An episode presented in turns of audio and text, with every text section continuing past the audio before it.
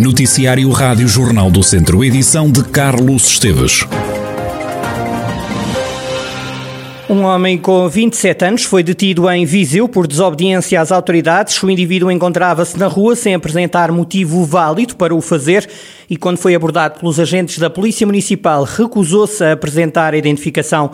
Além deste jovem, houve mais dois que acabaram multados pela mesma razão, como explica a Rádio Jornal do Centro Marco Almeida, comandante da Polícia Municipal de Viseu. Foi uma ação levada a cabo na, na zona dos Gueiros, foi tratado um, um aglomerado de jovens a circular na via pública. Eles mesmos foram abordados na expectativa de perceber o porquê de hora ainda andarem a circular na via pública. Houve ali alguma reação menos boa de alguns dos elementos, eh, alguma recusa de identificação, no caso em concreto do, do indivíduo que acabou por ser detido. A situação prendeu-se precisamente com, com esta situação, o mesmo recusou a, a, facultar todos os seus dados de identificação, ainda tentou abandonar o local e, e na sequência disso, eh, perante a recusa que, que sempre manifestou, houve necessidade de proceder à, à detenção do mesmo. Também na, nessa sequência, do grupo que estavam, após terem sido advertidos que se encontravam a violar o dever geral do recolhimento domiciliário, dois dos indivíduos não acataram de imediato a ordem de regresso ao domicílio, motivo pelo qual também lhes foi elaborado como tentado de controlação.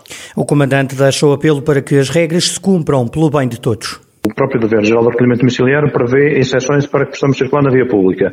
E só mediante aquelas exceções, a aquisição de bens, idas a farmácias, no âmbito da atividade profissional, é que estão autorizadas as saídas da residência. Tirando estas exceções e não apresentando um motivo válido, efetivamente não há justificação para poder circular na via pública. Não está aqui em causa a hora, mas sim uh, as regras que ainda se encontram previstas. Ainda há regras que devem ser uh, seguidas e tidas em conta, não é assim? Sem dúvida, e efetivamente deixar o apelo, tanto para a população em geral como para, para os próprios comerciantes. Eu tenho visto que, que alguns comerciantes até têm manifestado alguma apreensão nesse sentido, eh, no âmbito das restaurações similares. É importante continuarmos a cumprir eh, minimamente aquelas que são as regras previstas ao abrigo do atual estado de emergência, sob pena de a curto prazo termos que regredir novamente e, e voltar a parar tudo. E o objetivo não é esse. Comandante Marco Almeida, comandante da Polícia Municipal de Viseu. Um homem de 46 anos e uma mulher de 41 foram detidos pela GNR em Viseu por terem assaltado uma casa no Conselho de Viseu. Os militares encontraram diverso mobiliário, vários eletrodomésticos, roupas, ferramentas e material usado na agricultura. Os suspeitos foram constituídos arguídos e serão julgados no Tribunal de Viseu. A Martifério os cinco funcionários da empresa com cargos de chefia foram absolvidos do crime de violação das regras de segurança agravado pela morte de um trabalhador. A decisão foi tomada recentemente pelo Tribunal de Viseu, avançou o Jornal de Notícias. Em causa está a morte de um trabalhador em abril de 2016, ao ter caído de uma altura de 4 metros. Um varandim cedeu e arrastou até ao pavimento da fábrica da Martifer, em Oliveira de Frades. De acordo com o que foi apurado, o varandim foi concebido para serem feitos trabalhos de soldadura e de inspeção em vigas metálicas para a obra do TGV de Marrocos, que foi executada pela Martifer. A vítima não tinha usado antes o equipamento nem recebeu formação, tendo feito o trabalho sem estar preso por um cinto de segurança ou um arnês. O Ministério Público entendia que o varandim não estava instalado como devia e não estava suficientemente estabilizado. No entanto, o coletivo de juízes entendeu não condenar os arguídos por falta de provas. Não foi dada como provada a razão pela qual o varandim caiu. Além disso, também não ficou provado que os arguídos soubessem em que condições o trabalhador executava esta tarefa. A Martifer e as seguradoras já pagaram cerca de 300 mil euros de indemnização à viúva e aos filhos da vítima mortal. Agora, a política, a candidatura do PS à Câmara de Viseu vai anunciar surpresas na constituição da lista. O véu foi levantado pelo socialista José Junqueiro na conversa central desta sexta-feira. PS tem um candidato que está no terreno, conhecido, experiente, eh, e que eh, vai ser fonte de várias surpresas, eh, nomeadamente quando apresentar as listas. Listas que já concluiu a todas as freguesias, que está em conclusão para o Executivo Municipal, e aqui acho que a surpresa vai ser grande, está, eh, digamos, prevista a inclusão eh, de pelo menos dois nomes que de alguma forma podem ser surpreendentes. Pessoas que em anteriores mandatos estiveram muito ligados às campanhas, e foram, aliás, candidatos do, do PSD, a, a, a, informação que tenho, segura, é de que eles estão disponíveis, já estão disponíveis, é uma decisão de apoiar esta candidatura do PS. José João Quero a deixar o suspense sobre quem vai integrar as listas do PS à Câmara de Viseu. Sinto certo que já são conhecidos os nomes de Marta Rodrigues e também de Baila Antunes, o antigo secretário de Estado do PS. Diz ainda que o PSD está com um problema.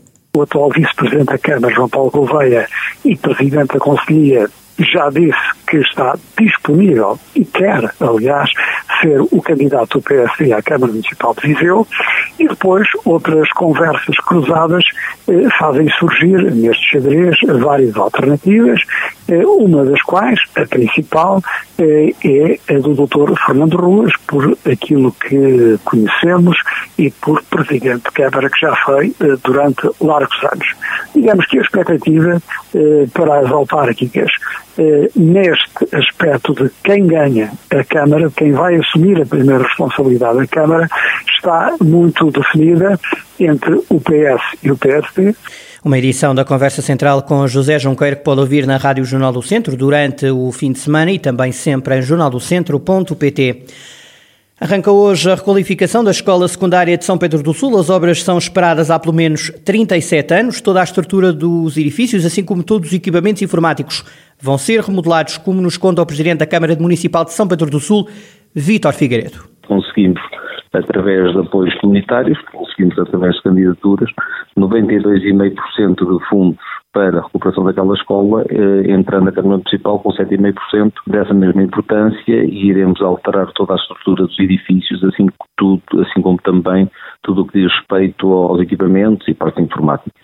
Vítor Figueiredo, Presidente da Câmara de São Pedro do Sul, arrancam hoje as obras de requalificação da escola secundária do Conselho, um investimento de cerca de 3 milhões de euros financiado por fundos comunitários. A marcar um momento em São Pedro do Sul vai estar o Ministro da Educação, Tiago Brandão Rodrigues, e o Secretário de Estado do Desporto e da Juventude, João Paulo Rebelo.